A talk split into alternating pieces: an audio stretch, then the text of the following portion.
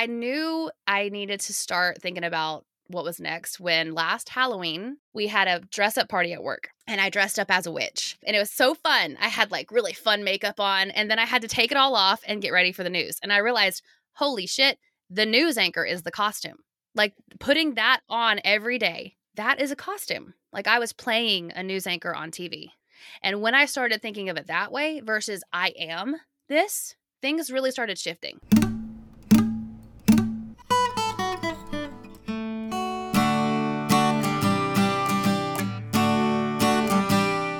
Hello, and welcome back to Plot Twist, the podcast. I'm your host, Miranda Page.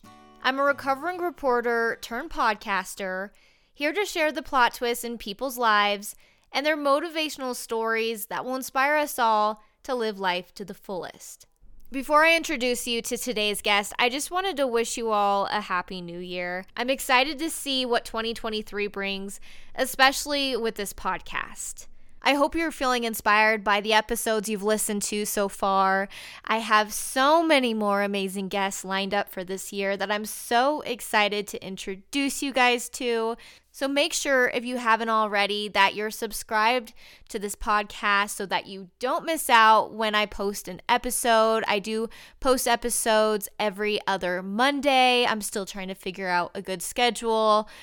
I really want to post every week, but I'm trying to be realistic and I'm trying not to overwhelm myself. That's something I'm really trying to work on this year is prioritizing and balancing and just trying not to let myself drown. So, every other week for right now, I might post some bonus episodes, solo episodes in between.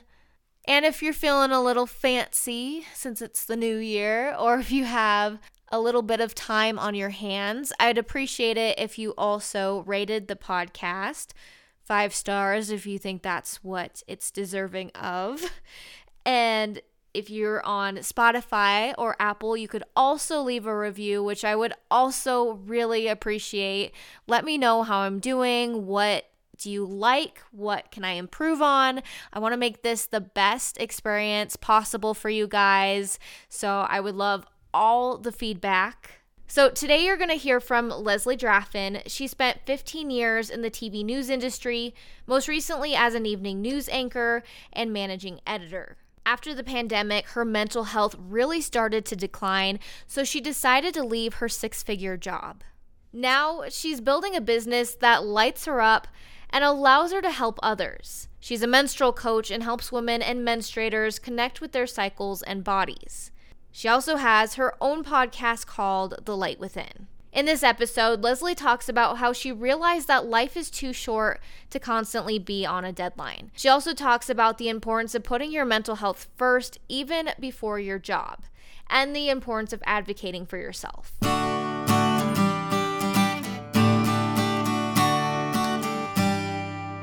I appreciate you doing this and sharing your story. Sure. Well, let me ask you this: What's the um? Is this clean or is this explicit? Yeah, it can be. I just have to put explicit on it. Yeah, if you want to curse, that's fine. Sometimes it just comes out. Okay, cool. Oh yeah, yeah, you're fine. Feel free to speak your mind, whatever. Hell yeah! All right, whatever you want to say. That's what I'm about these days. Okay, perfect. So you were in the TV news business for 15 years and then you pivoted. So before we talk about that, can you talk about why you got into TV news in the first place and a, a little bit about your journey? Yeah. So I say that I got the TV bug early. I remember being on my middle school morning announcements little program we had where we would do like the um, the Pledge of Allegiance and talk about what was for lunch and you know any big announcements. But our team, I mean, we we ran the little uh, camcorder. I mean, this was like, gosh, this was in the late 90s now i'm dating myself but like we had our little camcorder and and we would write uh, the little quote newscast and it was like five to ten minutes maximum and so i did that in fifth and sixth grade and then in seventh grade i had moved to a new school across the state and i got the chance to interview the south carolina poet laureate she had come oh. to school and so they had kind of done a morning announcements type program at this school too although it was a lot less in depth because the school was so small, but I got the chance to interview this woman and afterwards she was like you are so good at asking questions. Like you were you didn't have any notes, like you were just so good and so natural. And so that woman, bless her heart, I wish I could remember her name, but her still to this day at 36 years old, her words of encouragement just stuck to me and I and I just understood finally that all of these talents I had with writing and talking and getting to know people and just being so curious could become a career because I think she even said like you should look into doing journalism. Wow. And so I was from a very small town, didn't have, you know, some of the schools these days have these great journalism programs even in high school. No, that was not my case at all. I worked on the newspaper and had internships. And then I went to South Carolina for school, graduated. And for the longest time, really up until about two months before I graduated, I thought I would be a producer.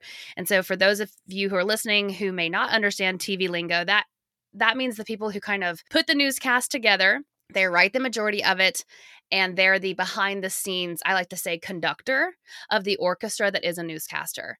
I like that. That's a good way to explain it. Yeah. So they're they're back there directing it, right? They're making sure everything goes and whatever. And I thought I'd do that until about two months before I graduated. I got the chance to interview my boyfriend at the time's best friend, who had been diagnosed with testicular cancer as a senior in college. His mom moved from New Jersey down to Charleston, South Carolina to be with him. And I got the chance to like really tell a story and understand how impactful that was. And then I just completely shifted. So, two months left in senior year, I had to do a completely new resume reel, but it worked out. And I'd say the real reason why I got into the news was to make a difference. You know, I, I was definitely the optimist. Now I'm not. But to make a difference, to hold those accountable who are in power, and to be a voice for the voiceless. And I feel like those three things are what eventually led me to get out of news. Yeah, I think a lot of people do get into news for that reason. And mm-hmm. as a former journalist myself, I, I can totally relate that once you get into news, it's it's not always what you think it's gonna Mm-mm. be. No, not at all. So you were in the news for 15 years. You ended up becoming a evening news anchor, which is like the the coveted role mm-hmm. in news. So yep. what made you decide to leave that role and to leave TV news? So throughout my career, I spent most of it as a full time anchor. So I was an MMJ, a multi skilled journalist for the first three years. Then I moved to mornings and then I was promoted to evening at my new station here in Texas. And then I also was the managing editor. So, I mean, yeah, you talk about coveted roles. I mean, I was one of the top and I was making great money. But as the pandemic wore on, I started seeing all the cracks. Like they couldn't duct tape the shit together well enough any longer for me to turn a blind eye to really what was going on, not just in the toxic news industry, but across the whole world, really. I mean, I, I, saw someone or heard someone talk about this, another woman who left the industry, and she basically was saying, like, people kept saying throughout the whole pandemic, we want happy news, we want happy news. Well, no, you don't. We know what you click on. We know you want the salacious, terrible shit and then I'm the one who has to be the one reading it over and over and over again, seeing stuff behind the scenes you have never seen before. And that really started to take a toll. And so I would say the first, oh, and I was the essential anchor. Like I was the one they couldn't do without. My co anchor got to stay, stay at home.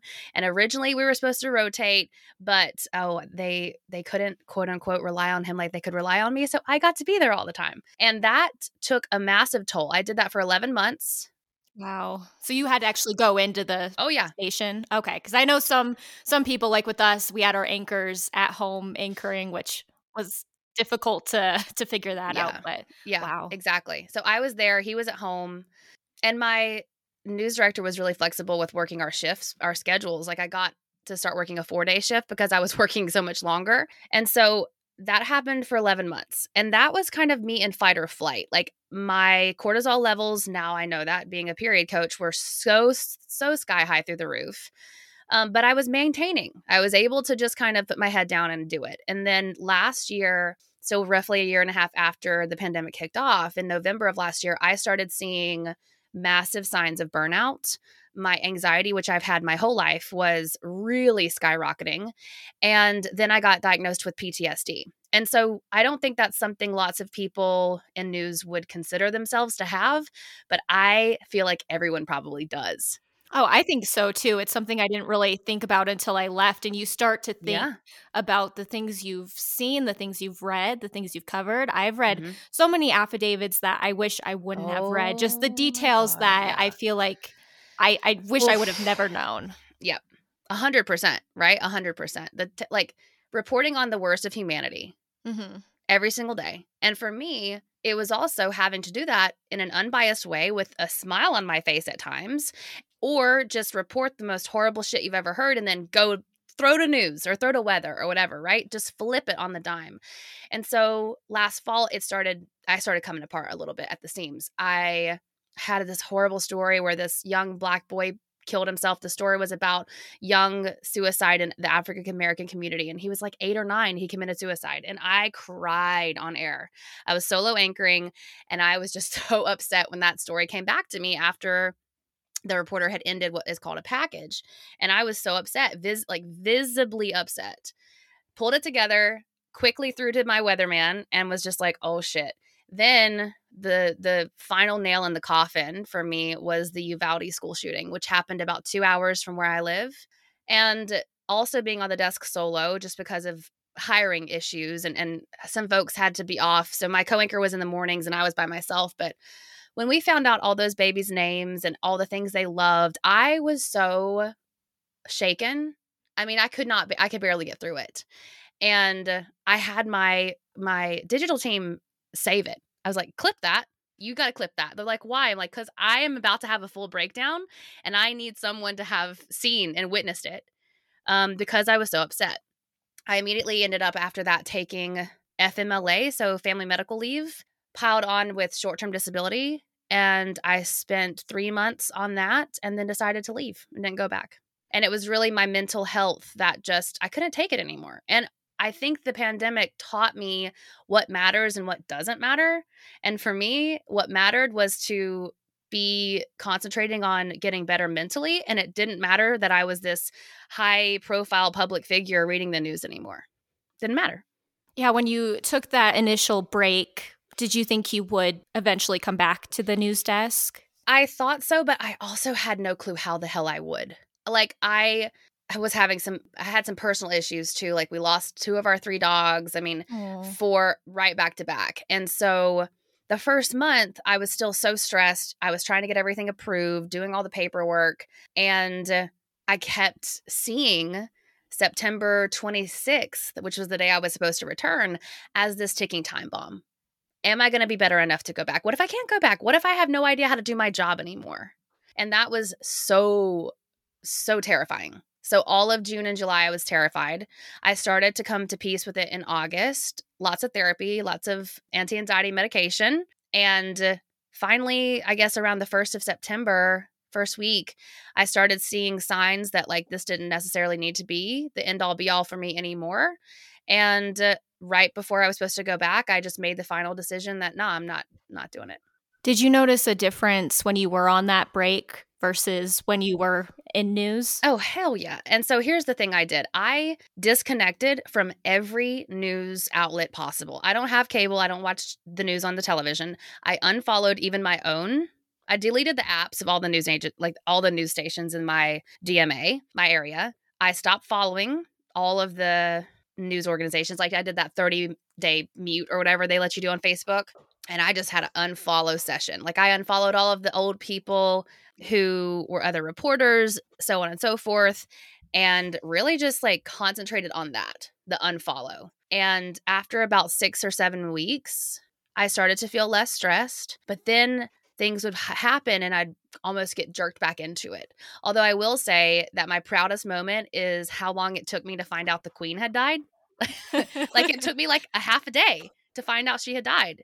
And that was humongous world news. And so, yes, I started noticing a massive difference, even in just the way I looked and in the way that I was able to sleep, not relying on alcohol as much to sleep at night because that was something that I had done for years in the news industry. And slowly being able to really pick out joy because in the thick of the real messy times, it was just like every day was the same and nothing really brought me joy. I think it's hard when you're covering so much negativity every day. It, it really does weigh on you. Mm-hmm. And sometimes you don't realize it until years later, or you just kind of, you know, you you try to ignore it, which is something I felt like I did, and I didn't realize until it got so bad. And like you said, you're kind of at that breaking point where the cracks are starting to happen, and you just mm-hmm. can't hold it together anymore. Absolutely. And I also don't think it's normal to hold it together when we are the ones who have to report on the worst of humanity. It's not natural. And I think that I always thought that in the back of my brain, but I posted this long post on my professional Facebook page explaining where I was and basically explaining, you know, what had happened and why I wasn't there. And all the comments were like, it's not natural for you not to have emotions. And so that was sort of validation for all the things I had thought in the back of my head. But yet then I still had those horrible news directors I'd had in the past who said things like, just shut up and read. Just shut up and read the news. We don't need your opinions. Just very like, I felt like the news anchor robot. Yeah. So while I kind of thought it's important to have emotion, it was just so hard to because of all the conditioning that had been programmed into me for decades. Yeah, we're supposed to just, you know, read the news. You're not supposed to, like you said, show any emotions. Mm-hmm. And and I I love when I do see those those news anchors that do end up, you know, crying on TV because sometimes things are emotional and mm-hmm. you can't hold it in. It just I like when that happens because I think it shows that news anchors and reporters are people too. Yeah, and I I am hesitant to say I like it because I know what the fuck's going on behind the scenes in those people's brain. You know, like I understand exactly what you're saying, mm-hmm. but being the person who was the one crying, how there it was just like this like I just felt like I was hanging on by a string. And what for so many people it's probably very normal behavior to show emotion around a story like that for me wasn't and i think that also has a lot to do with just me personally uh, who i am as a person like i've always been the one who keeps things very tightly bottled i don't like to express emotion until it's like so high that it's just a volcano ready to erupt so that's me personally but i always now when i see those same things happen i wonder like are you okay yeah because i wasn't okay I think a lot of people aren't okay. And I think with the pandemic, people are starting to realize that. I think that's why we're seeing so many people in the news leaving mm-hmm. for their mm-hmm. mental health. Oh, yeah. Yeah, absolutely. And so once you left, what what are you doing now or kind of what was that journey like because i think we put a lot of our identity into our job and like you said you wanted to do this since you were in middle school so how did you decide what's next so for me I'll tell you a story. So, six years ago, before I came to this job, I was a morning anchor in Oklahoma City. I anchored five hour morning shows five days a week. and uh, they did not renew my contract. And they gave me like two months to find a new job. And I was like, oh, Jesus. So, I almost left the news industry then. I almost went and took a job as a social media manager for a local PR company. But I was too scared because, like you said, my entire identity at that point was wrapped up in being a news anchor. And I didn't know who I would be if I wasn't the person on the news. So over the last few years, I had a spiritual awakening. I experimented with months and months of sobriety. And I started to understand how little my job really impacts who I am. But I had to do the inner work in order to be able to release this. So that has been going on for years. So I had my spiritual awakening in 2019. Thank goodness. uh, over a year before the pandemic. So I was already meditating, I was already practicing mindfulness. And in early 2020, I decided to come off hormonal birth control. I'd been on it for 16 years, but throughout my spiritual awakening, I kept feeling like I was stifling the innate authenticity of who I was because I did not have a period. And I was raised in a very Christian family where we didn't talk a lot about the reproductive system, and I didn't have a good understanding of what the hell was even happening. And so, in addition to the stress of the 2020 pandemic, I was also coming off the pill and I experienced massive hormonal problems. Like my hair fell out. I had horrific mood swings, like flipped my shit at work. And I was never that person, like crying and angry. And then I lost all my libido. I got cystic acne. And so as I started healing that part of what was going on, the outward symptoms, I also started really digging deeply into who I was and connecting with myself on a personal inner self development type path. And so in 2021, I got certified as a meditation teacher. And then I also joined a certification to be a menstrual cycle coach so that I could help other people heal how I had healed myself. And so having those things become my purpose and my passion, I think kept me in news a little longer than I probably would have stayed if I hadn't. Like, I, I think if I hadn't had something else to focus on throughout the whole pandemic, I probably would have crumbled way quicker. But then again, because of the fact that I was doing all of this studying and building my own business, it did add an additional stress to life as the the news anchor. But being able to see how much more lit up I felt when I talked about things like the menstrual cycle and feminine embodiment earlier this year, I really started realizing that's what is making me shine, not reporting on all of this other shit on the news. And so, January 1st, 2021, I started by putting out a post on my Instagram basically saying, you know, this is who I am. I'm no longer going to be sharing about life on the news. It's going to be super authentic and we're going to talk about periods. And if you want to stay, great. If you want to go, great.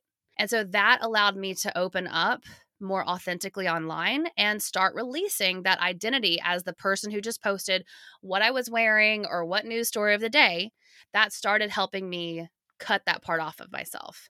And then I also have my own podcast um, called The Light Within, where I was able to still have those very unbiased, uncensored, often explicit conversations with healers, coaches, thought leaders all across the planet about the things that really lit me up. And so the storytelling aspect of being a journalist, which I still to this day absolutely love, I'm able to get through my podcast. But again, the podcast and my dedication to being authentic on Instagram as me, as Leslie, not as Leslie the news anchor, is what helped me release that part. And the I the last thing I'll say because I know this was such a long-winded answer for you, but Oh, you're good.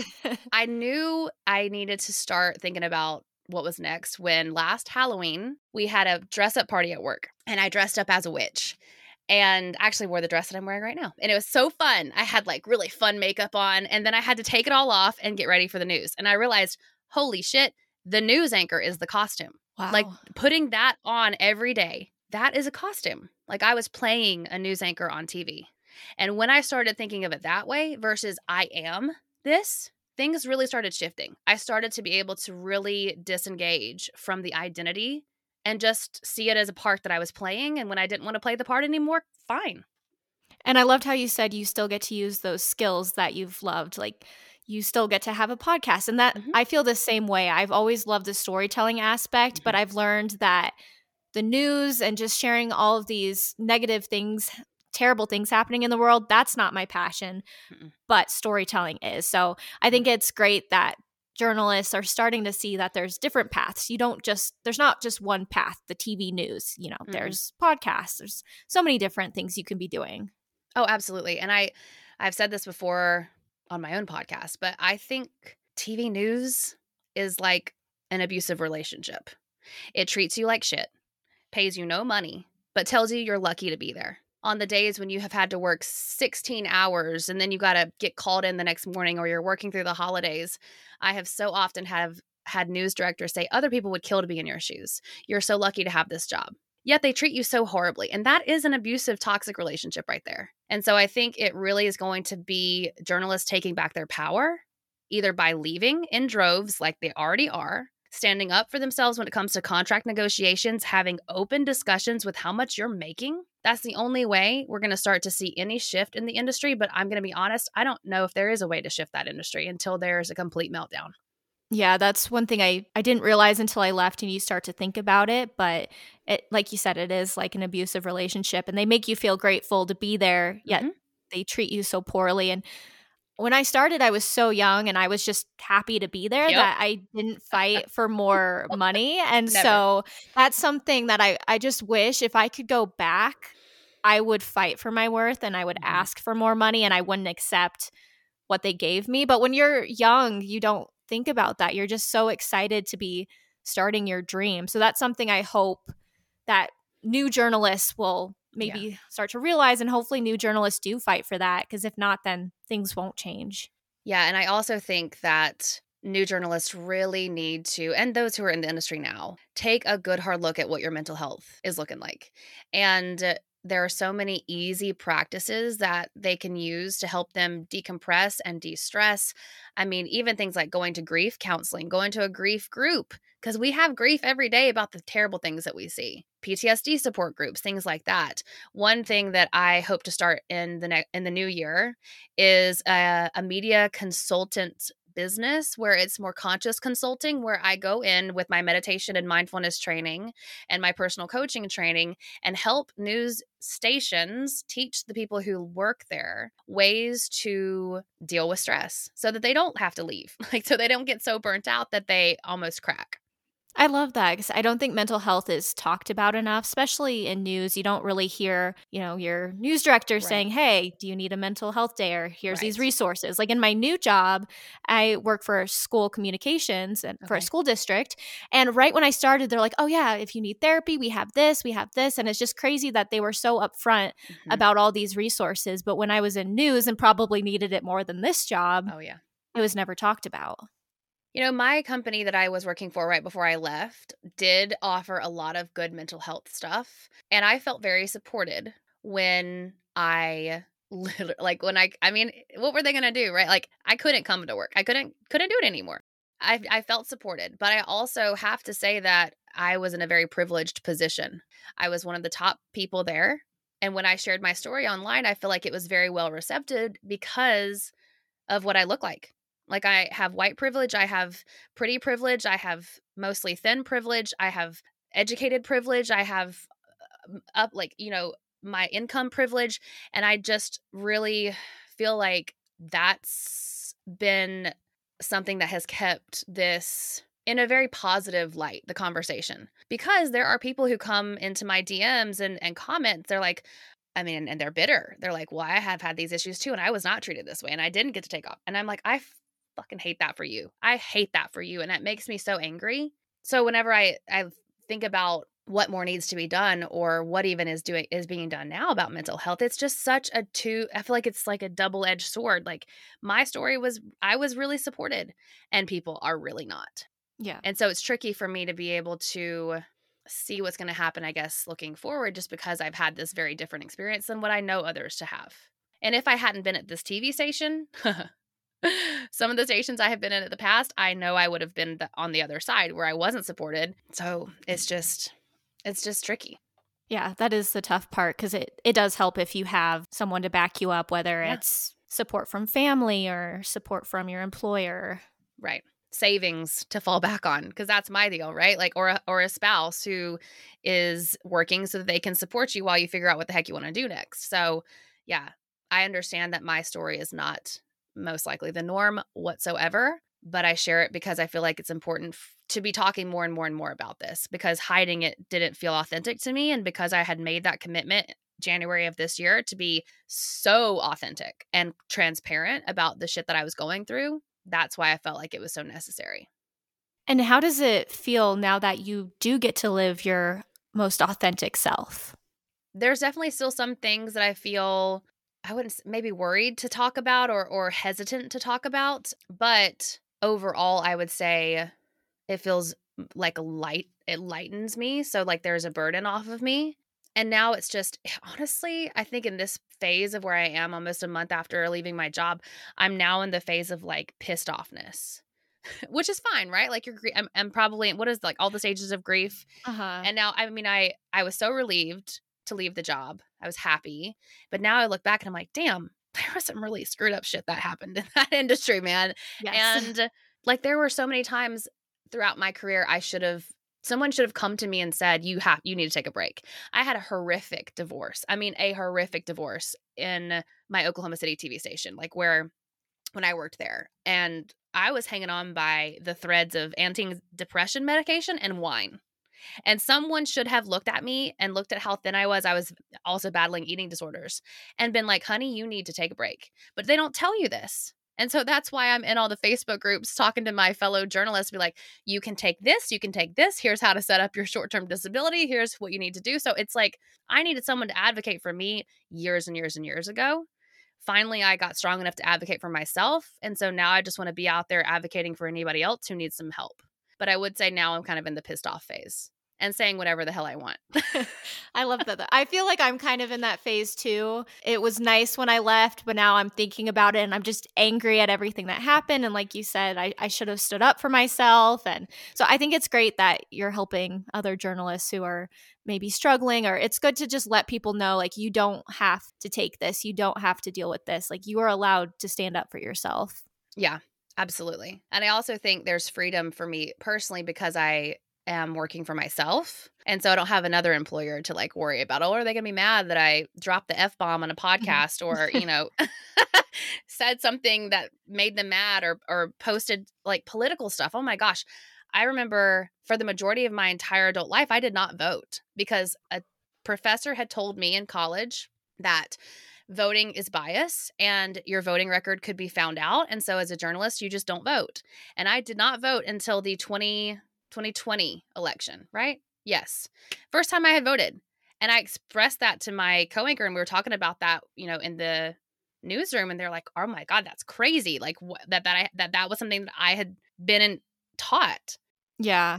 And so I didn't, you know, share anything. But God, this summer in Texas with the Roe v. Wade stuff and all of that shit, being a period coach, being someone mm-hmm. who whose job it now is to help people feel empowered and, and embodied, yeah, you bet your ass I'm sharing all the memes now. yeah, does it feel more freeing being able to share that? It definitely does. And you know what really feels free when someone comes for me and comments and I can just go after them.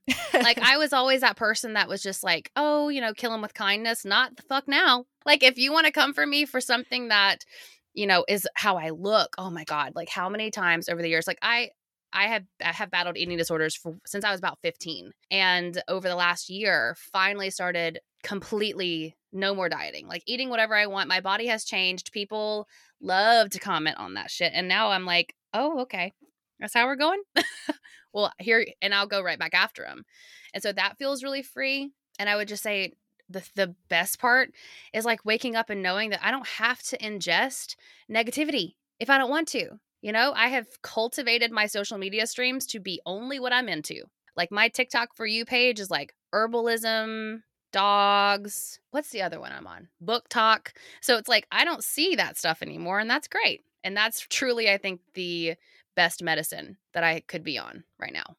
I love that. Yeah, I had to take a detox from news. So, like mm-hmm. you said, mm-hmm. I deleted all the news apps and unfollowed everything. Yes. And yeah, I just good. needed a, a, break from it. And I think it's good to still know what's going on in the world, but not as much as in news. You know, you you know yeah. every single little detail. I don't think that's important anymore. At least for me, I just I need a break. yeah, yeah, and I just think, I mean, you see it on social media and it was the same with news too right just the complete onslaught over the last couple of years of the divisiveness, of the evil comments, of the trolls online, of things happening in the world that you truly have no power over. And that mm-hmm. was for me what was really one of the the things that kind of broke me in the end is all the reporting about the war in Ukraine, all the reporting about all the school shootings, all the reporting about, you know, the black men being killed, all of the reporting about w- like reproductive rights. I was just like, damn, I don't feel like I can do anything about this but I have to continuously report on this and talk about this and have this in my mental field. Yeah. That that also felt like it was taking my power away. And so while absolutely right now I am in the ignoring phase. Mm-hmm. I am in the let me plant my garden and hang out with my dog, my my blessed last puppy who is so old and now I'm just like ugh, yeah. And Aww. hang out with my husband and eat good food and wear cute clothes and I put makeup on for this interview, but uh, I never wear makeup anymore.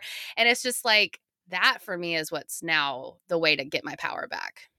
I love that. Just living your life and enjoying your life. Not mm-hmm. your your life isn't your job and I think a lot of people think that their life is their career cuz cuz we spend so much time like 8 hours a day mm-hmm. at our job. So that's something I've learned is that I want to focus more on who is Miranda outside of a job? Like, what are my hobbies? What do I like to do? Like, we only get one life, you know, so why not live it the way we want to live it? Enjoy it. A hundred percent. A hundred percent. And I think that this year specifically has taught me that tomorrow is never promised. Mm-hmm. And so when I go to bed at night, I'm like, if today was the very last day, like, how do I feel about what happened? And if it was kind of like a meh day, I'm like, all right, well, then maybe we make some changes tomorrow. If it was a great day, I'm like, great, okay, cool. See you in the morning. Like, you know? So it's just feeling like your full identity is wrapped up in a career is so dangerous for many, many reasons. If we go into a recession, it's super dangerous. But Yes. even more so than that, you know, when we're not talking about financial stability, I mean, mental stability. Who are you without it? And so I'm just so fucking glad that I was asking myself that question while I still had the job. Because if I had not started doing that work a couple years ago, I think this transition would have been much more difficult, or I would have forced myself to go back. Because my other thing was, I was in the midst of a contract renegotiation and I had a couple more months left before I would like have the re-sign in January. And uh, I was like, what do I do? what do I do? They decided at the very end of it not to renew my contract. So it made it real easy, even easier. The 3% of me that was like, maybe I should go back for just a couple of weeks just to see, just to see. Yeah. Could I do it one more time? But then again, the week before I made the final decision, I like looked at all my TV makeup and my hair extensions and my clothes. I was like, I don't know if I remember how to do it anymore. Like how to how to news, how to anchor. Mhm. Do I remember that? I don't know.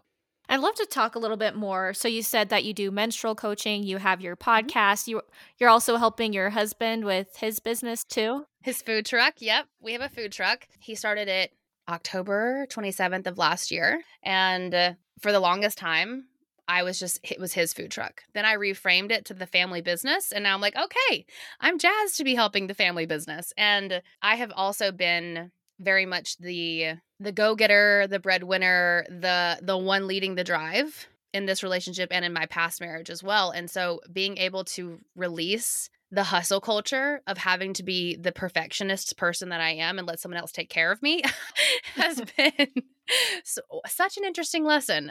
But yes, I also am just babysitting dogs. Oh, like things you can do for money. Get on Rover, babysit animals. Talk about bringing you joy. I have a puppy here at the house right now who is the cutest thing ever. So, yeah, so I help my husband with our family business. I babysit dogs, do my podcast, do some freelance work. But yeah, I the thing I like most is talking to people about their periods and like being the random person that people now know to go to about their periods. Like I had this single dad send me an email and he's like his daughter's going through the change and he didn't i'm like yes that's like that's my wheelhouse is like helping teenage menstruators understand that your period is your superpower and you do not have to be afraid of it and here's how you will help like here's how it can help you because that is absolutely not the education or the mindset that i had around it before two years ago. Yeah, I think I was I was listening to one of your podcasts talking about there's all these misconceptions or we don't learn everything that we should right surrounding our periods and fortunately it can get religious for some people and hmm or some families just don't want to talk about it and Exactly. then that just makes it difficult. So I think it's awesome you're doing that. I didn't even know there was such thing as menstrual coaching. So you know the woman who ran the certification it's the first internationally certified program like there ever was and there's not a lot of us and most people who do this work are in australia like my teacher was in australia and the, most people in the group in the first training were australian some were from europe but there's like a handful in the states but yeah it's it's funny because I think that my TV news career, I was always so jazzed to shine a light on things people may think are taboo or give a voice to the voiceless. And now I feel like I'm again working to do a complete paradigm shift to help people understand that periods are powerful and important. Maybe that's just a lot that I chose when I incarnated on this planet, is just to like try to buck the trends yeah. because it's like, damn, we're really talking about taboo a whole lot over here. But I've always been very interested in it. And that was some of the, my favorite stories is being able to, you know, uncover something that someone may have had, you know, different beliefs about. And now I feel like that's what's happening in my everyday life, but in a way that feels good and it feels in alignment. I love that. How how did you find out about this coaching? You said you had an enlightenment enlightenment. How did that all happen or My so my my spiritual awakening. yeah, or your spiritual awakening? yes oh, all right. So in 20, uh, 2019, I started really getting into like crystals and studying the moon and being more one with nature and also meditating and doing breath work. And so those things all sort of led me to feel more empowered as a person. And then when I started looking at what makes me authentically me and how I can get really more in tune with the cyclical nature of life in general, I understood, all right, I need to get this hormonal birth control out of my body because I had been on it for 16 years. And so when I was coming off the pill and I had all those problems, I spent like thousands of dollars, hundreds of hours of research, because of course I did, right? Like being a journalist, what do we love to do? Most of us research some shit. And I'm obsessed, like, I am a very good student. so I'm like reading all the books, taking all the courses, booking in with all these specialists. And I found Gemma, who is my teacher, through a group that I was in called the Golden Yoni, which is a private group for people who want to reconnect with like yoni means sacred portal in sanskrit so that refers to like the womb space and specifically like pleasure and boosting libido because like i said my libido was just shot after coming off the pill. I met gemma in that group realized oh my god there are actually period coaches. And so while I at that point was already almost done with my healing journey, like my physical symptoms were pretty much in check, I just kind of kept it in the back of my mind. And uh, this is like my my nickname for from the news the newsroom. Like I was the newsroom mom. Right? I'm 36. I was all these these kids were like 22 to 24 and I'm their mom, right? I'm the newsroom mom. And I was talking to one of them last year early in the spring about something going on in her life and she was like you should be like a life coach or a therapist or something. And i swear like the next day i see this part about the period coaching. I was like wait a second. I could do that and that together but also have a focus specifically on menstrual issues. And for me menstrual menstrual issues is really just like one tier of all of the things that i deal with. I also have a belief that mental health and menstrual health are very very connected that makes sense because some people get so stressed and they lose their period. So, uh huh. And the crazy mood swings some people have, I had, God, oof, bless my husband's heart, are really all interconnected. So, I would say that's kind of how I found out about the period coaching. For me, what's interesting is how much it has branched into multifaceted healing for clients.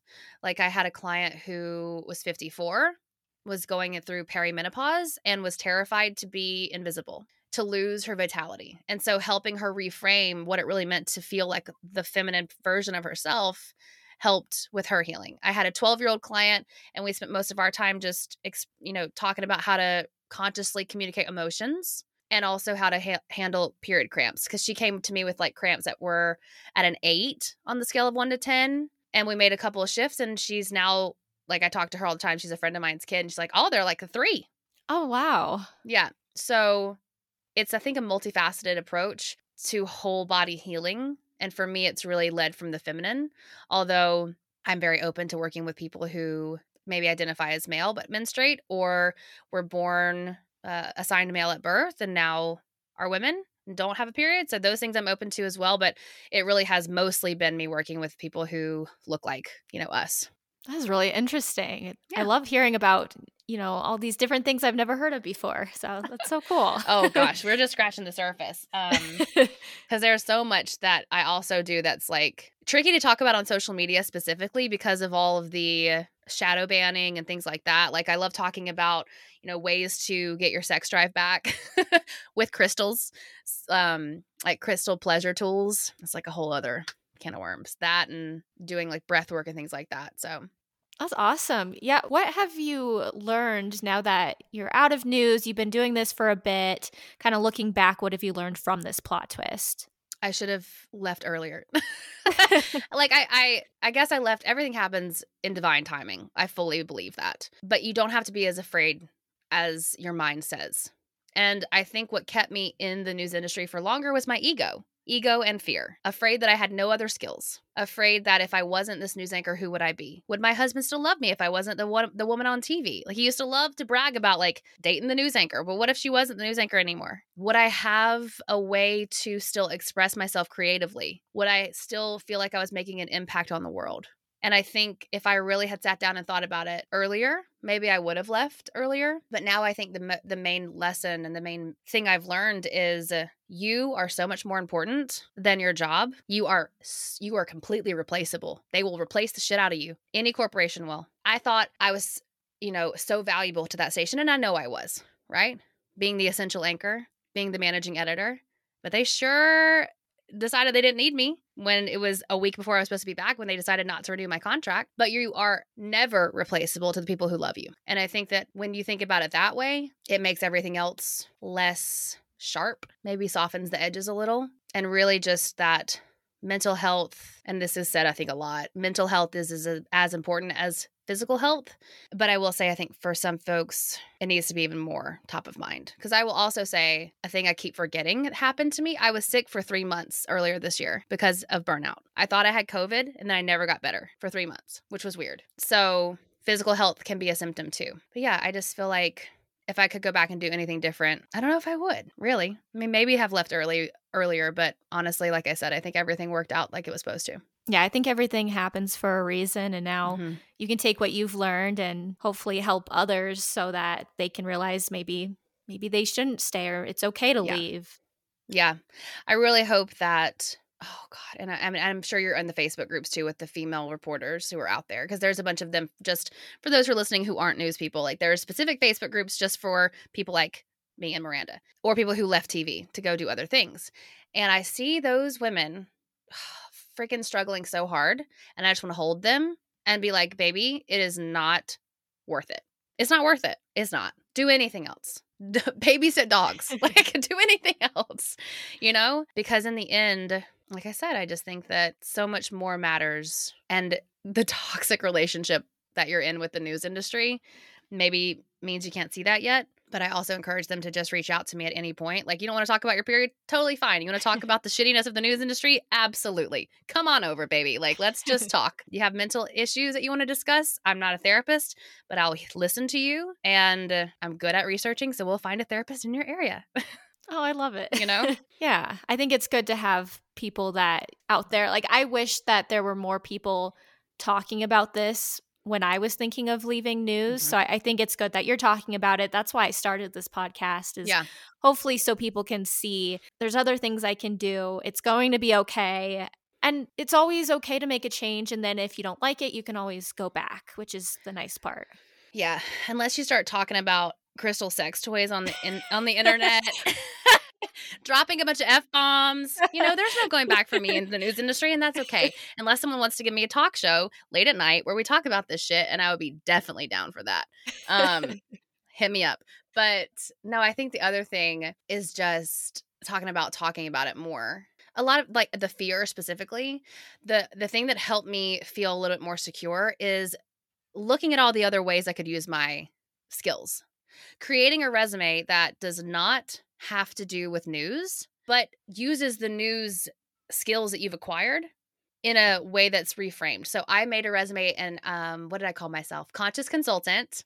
And then I had all my other titles and I and I put, you know, all the things that I had done in a way that really made sense to the average person. Then, this is my other tip if people are listening to this and they're like I need to get the fuck out of news, go to Upwork or Fiverr which are two online freelance type websites. If you are a reporter, go look for podcast hosting gigs, copy editing gigs, writing gigs, blogging gigs, and find ways to use your skills in that way. You don't even have to be getting these jobs. You just need to see, oh shit, I could do that. I could do that. I could do that. I could do that. Okay. That's like step one. When I started seeing all of that, out there, it gave me even more confidence to be like, no, I'll be fine.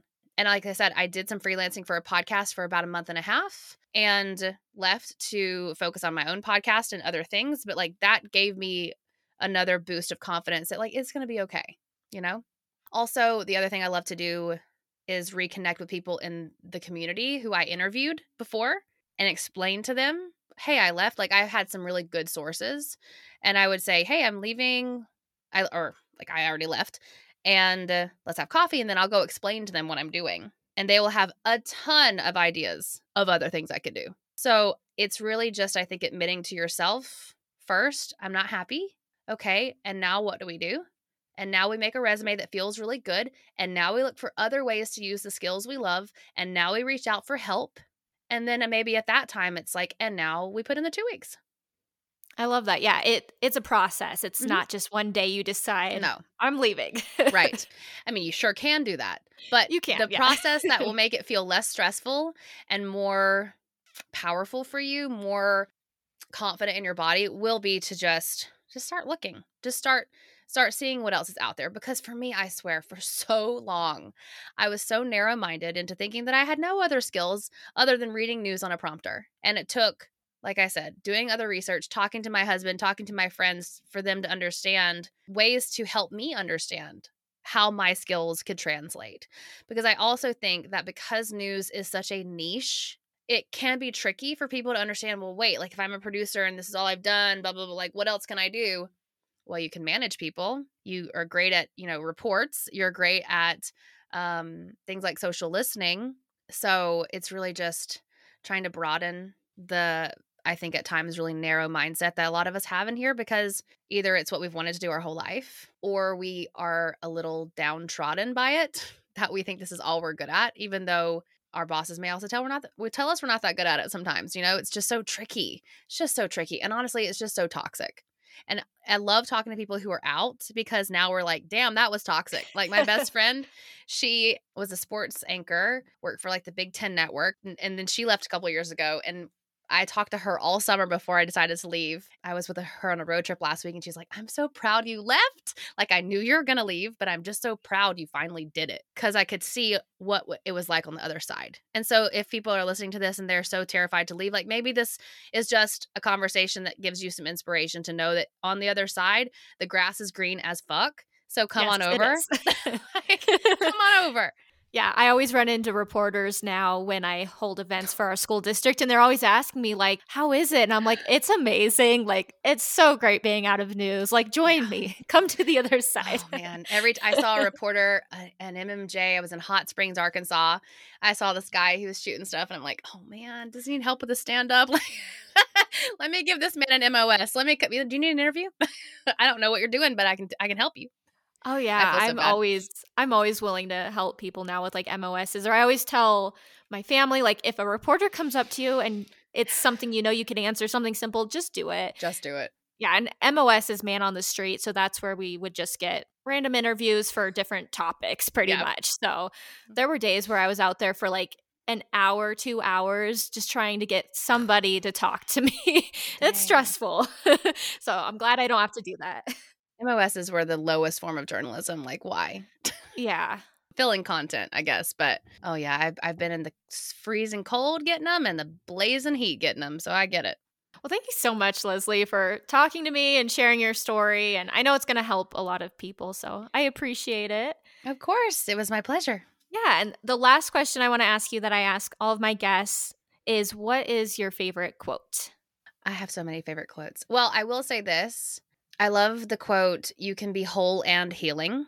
And when you think about it, you can be whole and healing, right? At the very same time.